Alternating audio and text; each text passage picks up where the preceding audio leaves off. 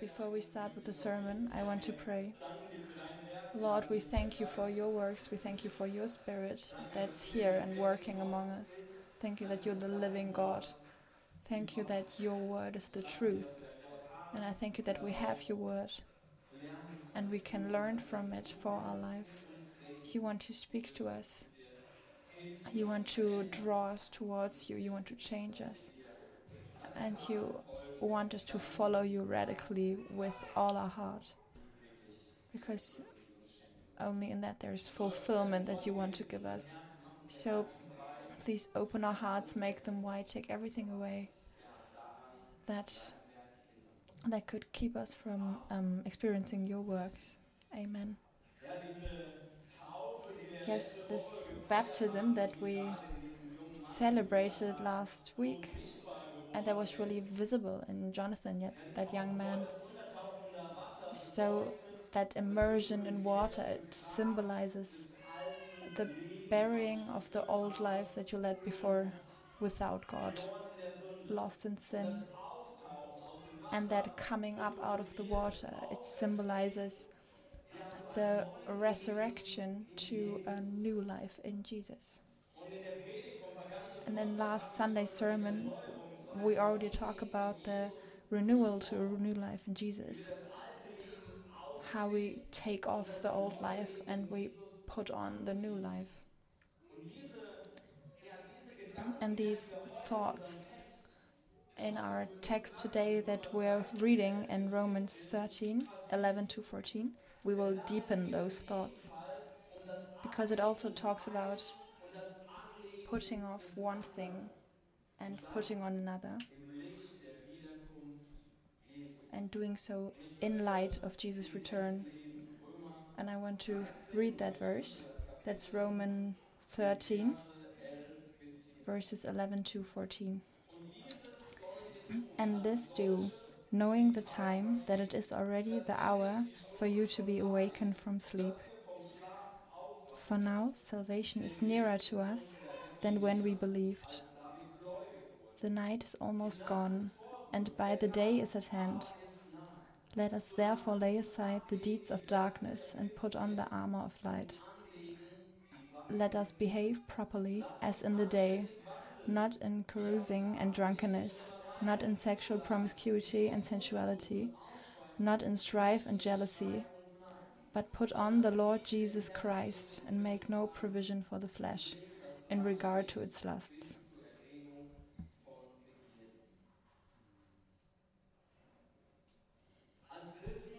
As Christians, we don't live towards the end, towards our death, the inevitable death, but we have a goal towards which we are living, and that's the return of Jesus. In the return of Jesus, our salvation will be completed. We will live together with Him in eternal glory and righteousness. And Jesus will come again, just as all the promises in God's word of the first coming of Jesus to the world have been fulfilled. So will all the promises of the second coming of Jesus be fulfilled. Of that we may be certain. er So the question is not if he will come again, but the question is when he will come again. In James 5 8 it says, So you also wait patiently, strengthen your hearts, for the return of the Lord is near. When I was a young Christian, when I was full of plans. I didn't wait patiently for the return of Jesus because I was doing well. And there were so many things that I wanted to reach and that I wanted to do. And I didn't really have an idea of what was coming. And maybe you feel the same way today. But as I grew older and when I grew more spiritually mature, I find that living in a world that is turning off more and that's just becoming more and more alienated from God, um, for me that feels like a burden and that makes me pray more often and often, Lord, please come soon. So, no matter where you stand today, this return of Jesus, that's the best thing that can happen to his followers. Even a week before the wedding, Christoph and Alina getting married in a week. you can't really imagine that. But it's the best thing that can happen to all of us if we have Jesus in our life. So, therefore, with this hope that we have, this living hope, we can also strengthen our hearts. In 1 Thessalonians 5 10 to 11, it says, Who died for us, that whether we wake or sleep, we should live together with him. Why comfort yourselves together and edify one another, even as also you do? So, the big question that really moves a lot of people is but when will Jesus return? And God's word teaches us that we should recognize the sign of the times that point to Jesus' return. But God's word also tells us in Matthew 25 13 that no one knows the day and no one knows the hour. But there's one thing that's very clear about the time of return.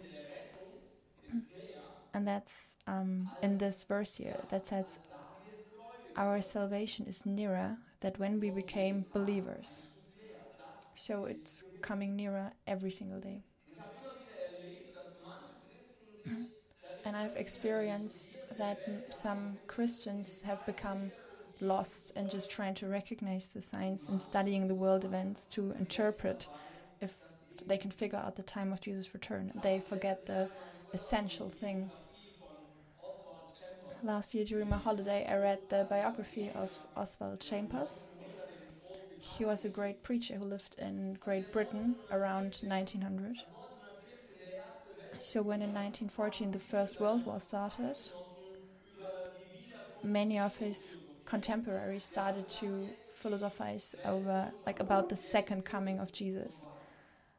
And they said, okay, now the world is ending, now it's, it's time. Like many world events um, led people to believe that way. And many got lost in that. But Oswald Chambers did what was obvious for him in that situation. He went um, to the front in war with the soldiers to bring them the gospel and to assist them and to serve them.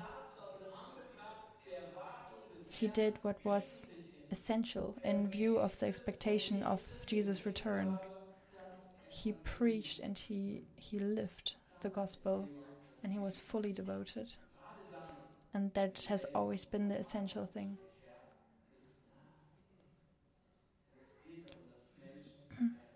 because it's all about people being saved. It's not so much a matter of um, of knowing the exact time of Jesus' return, but rather it is about um, that we Christians have that attitude of expectation that the second coming of Jesus could be at any time. So we should be awake. That's what it says again and again in the Bible. if I know that tomorrow Jesus could come again, then how I live today will be different. So if I know that tomorrow Jesus could come again, I live differently today. And that's exactly the point. That's why we should wake up from the sleep that represents our lack of expectation and that frivolous kind of lifestyle. Because if I think, okay, I, I could miss something, I usually don't fall asleep. So think of children on New Year's Eve. That was always the case for us. They really, really wanted to experience New Year's really, really and they are focused and they did everything so that they wouldn't fall asleep. They had this goal of being there as well. And that's the attitude that we must take. So, if we focus on Jesus and on his return, the priorities in our lives will shift. And we won't waste our time, we won't sleep, we will be focused on Jesus. So, there's one question that I just keep asking myself, and that's how, where, and what do I want to be doing when Jesus is returning?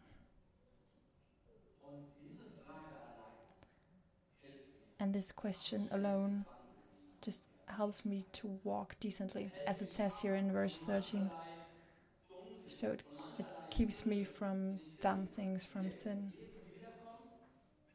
I think if Jesus comes again now, do I want to be found like this? The night has advanced and the day is near. There's no time to waste in living our lives according to our calling as children of God, as uh, saints. So that suits the person that we are in Jesus. We have to clothe, clothe ourselves accordingly. But before we can put on new clothes, we have to put off or take off the works of darkness that have nothing in common with our renewed life in Jesus.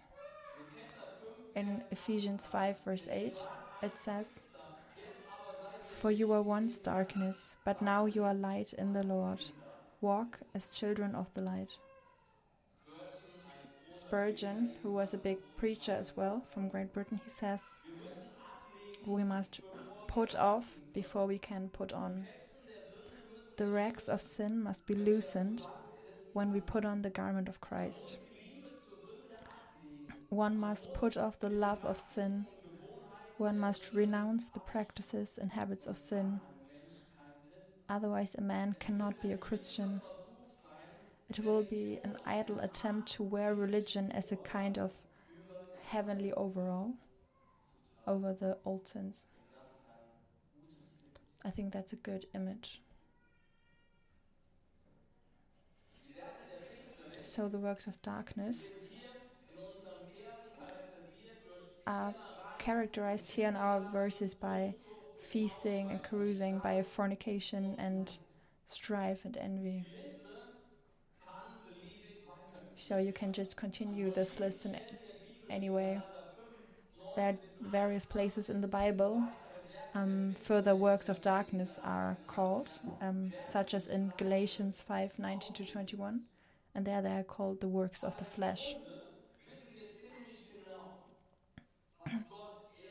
But I think deep, deep inside, we know what brings glory to God, what is good for us, and um, what is part of living a holy life and what is not. And we're all weak. And we struggle with one sin or another, with old habits in our lives. And that's normal, that's just discipleship. So we grow towards that holy life. But there, where we start to make compromises to clothe the work of darkness in light, where we discuss whether it's okay to get drunk, maybe, or to have sex outside of marriage, which here is described with the word of fornication. That's where we cultivate our flesh instead of putting on the Lord Jesus and thus striving for a holy way of life, as it says here in verse 14. in 1 Peter chapter 1, 14 to 16, it says, As obedient children, do not conform yourselves to the lusts you used to serve in your ignorance. But as he who called you is holy, you also should be holy in all your conduct. For it is written, You shall be holy, for I am holy. So Jesus is not a spoil sport. And he's not a moralizer either. Like maybe a lot of people in the world understand him. But he's your Lord, he is your King, your Savior, and your friend. He gave His life for you, and He knows what's good for you, and that's why He wants to to set you free from things that are not good from you for you and um, things that take you captive and keep you from a life in fullness. because that's what Jesus promised in John 10, verse 10. there it says that he came to bring life in fullness. And this fullness that he wants to bring to our lives is found in him alone. So he came to bring life and fullness, and that fullness is in him alone, not in our circumstances. So don't try to look for satisfaction and fulfillment elsewhere. Because you won't find it outside of Jesus. Maybe for a short time you will feel, feel fulfilled, but then after a short time you will be empty again and you will thirst again. And that's what most, um, last week, almost everybody that was baptized told that in their testimony that they looked for fulfillment in all kinds of different things. And in the end, they remained empty because there was just this emptiness in their hearts. Until they found in Jesus, they found the true fullness and the true life. In John 4, verse 14, it says, but he who ever drinks of the water that I will give him will never thirst again. The water I give him will become in him a spring from which water gushes forth, even to eternal life.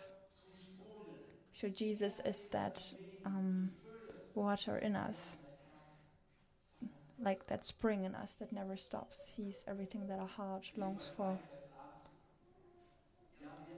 In Philippians 3, verse 8, it says, Yes, doubtless, and I count all things but loss for the excellency of the knowledge of Christ Jesus my Lord, for whom I have suffered the loss of all things, and do count them but dung, in that I win with Christ. In verse 12 we read that we should put off the works of darkness and we should put on the weapons of light weapons. Weapons, they represent struggle. And anyway, who, anyone who wants to break away from the racks of sin, as Spurgeon calls them, and wants to put on Jesus, um, that person will experience that struggle. And the only effective weapon against darkness is light. And Jesus says um, about himself that he is light, that he's the light of the world. In John 1 4 and 5, in him was life, and the life, light, the life was the light of man, and the light shines in darkness, and the darkness comprehends it not. So that means that putting away that darkness that can only happen in direct connection with putting on the weapons of light. Otherwise, that darkness, that sin, that flesh, that will not be overcome by us, but we need the light against the darkness. So, most Christians struggle against sin in their lives, but they don't have that, that resounding victory, but again and again they are just overcome by sin. And this struggle is described in Galatians 5:17 by Paul. It says, "For the flesh lusts against the spirit, and the spirit against the flesh, and these are contrary the one to the other, so that you cannot do the things that you would." I know the struggle, and I'm quite convinced that you know the struggle as well. So the sin and the lust in us is often stronger than our will. So we that's why we experience defeat again and again. Therefore, we are um, told here not to nurture our flesh to the point of arousing desires, because then victory over the flesh is impossible. So, not caring for the flesh, that means not to spend any time on it, so not to give it any time and not to think about it. Because I think all desire begins in thought. And if I think or if I pursue these kind of thoughts, if I give it space, if I keep thinking about it, I, I will feed it until it becomes so big that I don't have any control over it anymore. But I have control. The flesh at the end will be just as active as I allow it to be. In today's world, especially for us men, I think sexual desires are stimulated very quickly. Maybe there's a poster on the street or there's advertisement on the internet and your desire is stimulated by that, then I have the choice to either pursue the thoughts, to follow them, to nurture them, or I can pray directly against them, not giving them a millimeter of space inside me. So that's what I always do. When I um, notice my desires are stimulated here, I just pray, Lord, take my thoughts and my fantasies away and just fill me with your good thoughts. And for support, I also maybe turn up the worship even louder. And maybe women struggle more with envy or jealousy, and the same applies here. So just don't give the thoughts inside you any room. Because otherwise, they will drag you down and they will make you bitter too. So instead of caring for our flesh, we have to care for our spirit. We have to strengthen it. So you could say you have to turn on the light. You have to take Jesus in, in it with you. In verse 16 of Galatians 5, this strategy that I described is written down. It says, But I say, walk in the Spirit, and ye shall not accomplish the lust of the flesh. So, how do I do this? How do I walk in the Spirit? How do I turn on the light that casts out the darkness? And that's by putting on the light. So, Jesus Himself. So, put on the Lord Jesus Christ. So, when we put on Christ, we automatically put on the weapons of light that equip us both for defense but also for offense. Because only by doing this we will be victorious in our battles. We need Jesus, we need His light in us that's stronger than any desire or any flesh could be. Just Jesus in all His fullness. So, nurture your relationship with Jesus and strengthen your spiritual life. So don't fight against sin, but strengthen your spirit. Just really absorb God's word and pray and fill yourself with worship and become full of the Spirit. It says here, so don't be don't be drunk with wine, but be filled with the Spirit. That's kind of like the opposite that we have to do. So just really take God's word for you. Have fellowship with other Christian and decide for this holy way of life. Because I think that's where often we fail to just decide for that. But if we decide to have a holy lifestyle, then Jesus will enable us. Jesus, who is alive in us, Jesus, who is light himself and who enables us to live a holy life. As I always say, the things that God calls us to, He also enables us to do them. It's not impossible. But always think Jesus is not the one who judges you, but He came to bring life, He came to save lives. He came with grace and mercy we will fall again and again and we will not manage it at times. But Jesus is not the one who then steps on us and is like, oh, you see, you can't manage this. But He's the one who pulls us up. He's the one that gives us mercy. He's the one that says, okay, come on, together, we can do this. We will just keep walking straight forward and please don't give up. He's full of grace, so just never forget that. He's full of mercy, no matter where you stand today. He looks at you with eyes of mercy and he motivates you to lead that holy life. Wake up. The Lord is near. Put away all darkness. Fight the good fight. You are warriors of light. So seize the fullness in Jesus that your heart desires. Amen. Lord, we thank you that in you there is fullness. And every single heart that is here today is longing for exactly that. Because you, in your creation, you planted that desire in every single heart. And you want this fullness, this desire for peace. You want to fill that. And I thank you, Lord, that you went to the cross to provide the basis for that, that you made us pure, that you took everything away that keeps us from experiencing that fullness. Lord, and you see our life. We want to live for you, but you see our inability, our struggle, how we keep losing, or maybe we don't even want to have that holy lifestyle.